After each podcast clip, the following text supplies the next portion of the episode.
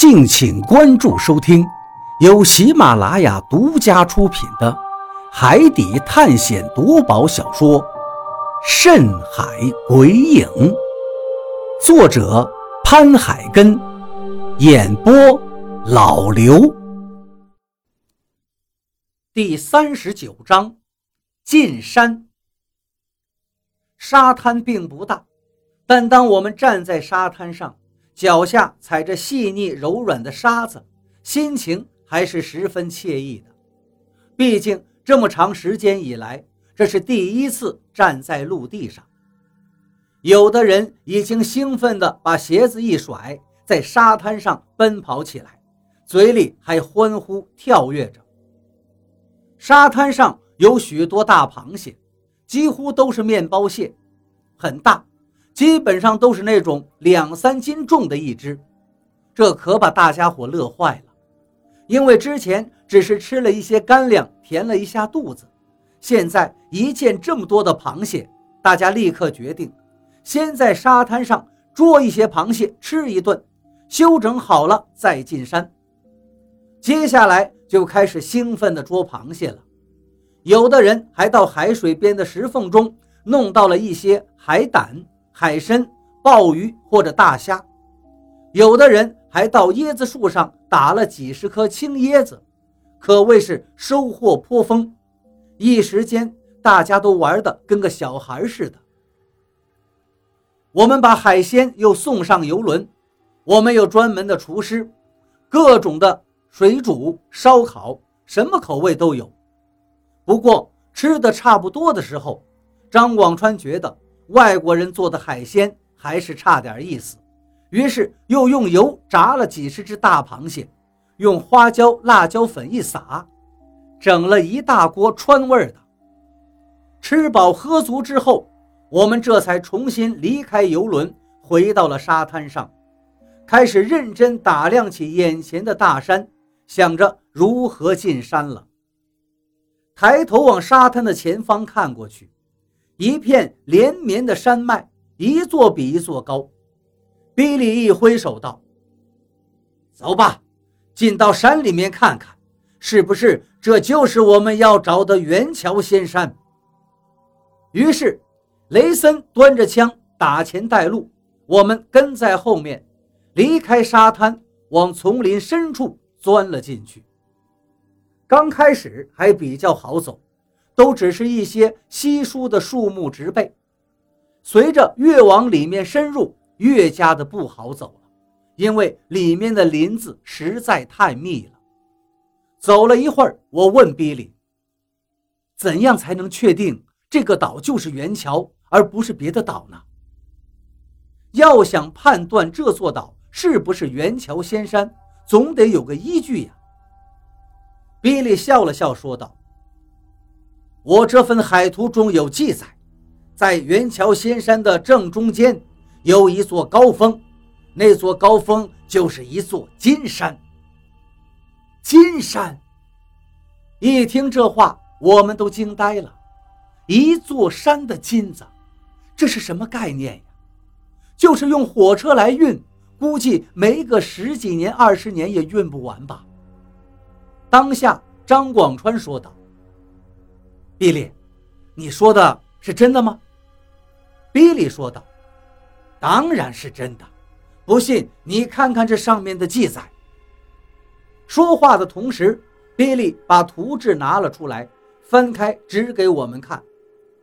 我们定睛一看，果然，只见海图上写着：“元桥仙山，高千丈，阔万里，中央有一高山。”其山乃金山，金山之下遍地奇花异草，灵兽仙鸟，不老之药生长于山下，乃一仙境之地。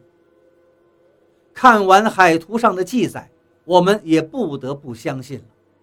不过，虽然海图上是这么记载的，但是我们心里还是很惊讶，心想：这世界上难道真的有这种地方吗？既有金山，又有长生不老之药，这听上去好像只存在在神话小说中啊！当然，半信半疑的人不仅仅是我，有相当一部分人都是不敢置信的，都觉得海图中说的过于夸张。比利见大家不太相信，就说道：“之前的黛玉仙山你们也去过了，那海滩上到处都是金子，这可是你们亲眼所见的，难道你们也觉得有假吗？”想想也是，这种事情要是换在别的地方，估计说出去没有人会相信。比利又说道：“你们知道黛玉那座山上为什么有那么多金子吗？”我摇了摇头。说实话，我心里其实一直对此都非常的好奇。那座带鱼岛又没有人住，是从哪儿来的那么多的黄金呢？只是这个问题一直不得而解。如今听比利这么一问，好像他知道缘由似的。于是我好奇地问他：“你知道吗？”“我当然知道。”比利点点头，很得意的样子。“那你跟我们说说。”我催问道。比利说道：“据说黛玉岛上的黄金。”就是从元桥的那座金山上搬过去的，要不然哪来这么多黄金留在那座岛上啊？一听这话，我顿时恍然大悟了。听比利的解释，还真是十分的符合逻辑。一旁的张广川说道：“那些金子，那是谁搬到黛玉岛上的呢？”徐福。比利答道，然后接着说：“徐福为了不让别人找到元桥仙山，所以搬了很多金子到黛玉岛上。他是害怕秦始皇追杀自己，就在金子上涂上了毒药。一是让后来者就把黛玉当成是真正的仙山，二来是用金子害死那些前去寻找仙山的人。这样的话。”他就能安然的在元桥仙山过神仙日子了。听比利这么一说，我们都纷纷点头，心想这徐福的心计真是够深的。这时我问道：“那这么说来，我们需要走到岛的中央，才能知道这座岛到底是不是元桥仙山？”是的，到了岛的最深处。如果能见到金山，那么这座岛就一定是我们要找的元桥了。比利点点头，脸上满是兴奋和激动。当然，听完他的这番话后，在场的众人也都十分的兴奋。不说别的，光是那所谓的金山，就足够让这些人流口水了。此时如果不让谁进山的话，估计他得跟你打架不可。金山的吸引力是无比巨大的。心中有了对元桥仙山的认知之后，我们便开始安心的赶路了。这里的山脉连绵不绝，放眼望去却根本看不到尽头。庞大的山脉，树木茂盛，鸟鸣声不绝。身处在山林之间，就如同回到了原始社会一样，周边所有的一切都是那么的古朴，没有经过一丝人工改造过的痕迹。小小的山路在两个人的前方一拐，直接延伸向了山脉的深处。好清幽的世界呀！张广川看着四周的青山绿水。伸开双臂，感叹着：“相比这里，我还是更喜欢都市中的喧嚣。”我也看了一眼四周，冷冷地说道：“为什么呀？你之前不是很喜欢这种清雅幽静的地方吗？”张广川皱眉问道：“因为这里的清幽没有一丝人气。”我看着四周那幽静的景色，心里却是一阵发冷。这种感觉让我总觉得浑身不自在。边鱼，你不会是跟着何洛待久了，也假装能识阴阳了吧？张广川白了我一眼。何洛在一旁说道：“这里确实阴气很重。”啊！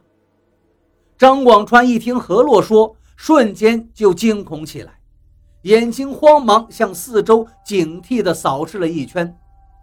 经过了昨天那些事，此时的他也是惊弓之鸟。当然，我也吃了一惊，心想：难道我的担忧是真的吗？何洛指着不远处被清风吹得摆动着的树木道：“你不觉得这里的风都带着一股寒意吗？你不觉得这里的太阳光太柔和了吗？按理说，七月的太阳应该是非常炽热的。”不是吗？一阵微风吹过来，我们都打了一个寒战，然后有些惊恐地说道：“你是说，这里也有鬼？”我心想着，虽然我觉得这里阴森，但是这大白天的，应该不会有鬼吧？果然，何洛说道：“大白天的，鬼倒是不会有，只是这里吹的风。”可都是阴风，在太阳下阴气还这么重。若是我猜的不错的话，这块地应该也是极阴之地。如果到了晚上，生人来到这儿，一定不会有什么好果子吃。那，那咱们还是快点离开吧。张广川顿时惶恐起来，比利也露出了一丝惧色。不过，他显然不甘心就此返回。我们有这么多人，不要太担心。说完，他又特意的看了看何洛。何洛也不傻，知道劝他放弃是不可能的，于是说道：“等天黑的时候，大家小心一点。”众人点了点头，继续前进。或许面对着金山的诱惑。这一点点的危险还是值得去冒险的。用雷森的话来说，有鬼怕什么？咱们队伍里还有活死人呢，谁怕谁呀？听雷森这么一说，大家都轰然大笑。是的，我们的队伍中，托尼他们几个就是活死人，已经死过一回了。如果说鬼，他们就是。我们就这么聊着天。很快走进了大山深处。大山深处果然是树木茂密，有好几次我们几乎要迷路，一直转圈圈，在深山里头绕过来绕过去，折腾到下午三点多钟，直到河洛出手，我们才走出了那个迷魂圈。刚一走出密林，眼前不远处又出现了一座高大的石山。整座石山黑乎乎的，寸草不生，石崖林林，陡峭无比。但是山顶却似乎出奇的平整。乍一看到这个山，就会让人感到一种有些古怪的感觉。不过，这种险峻之地，别说是走了，就是爬也很难爬上去。在这座黑石山的两边，也是两条庞大的山脉。把眼前所有的去路都给阻断了，就好像黑石山的另外一面就是另外一个世界一样，不想让任何人探知它里头的秘密。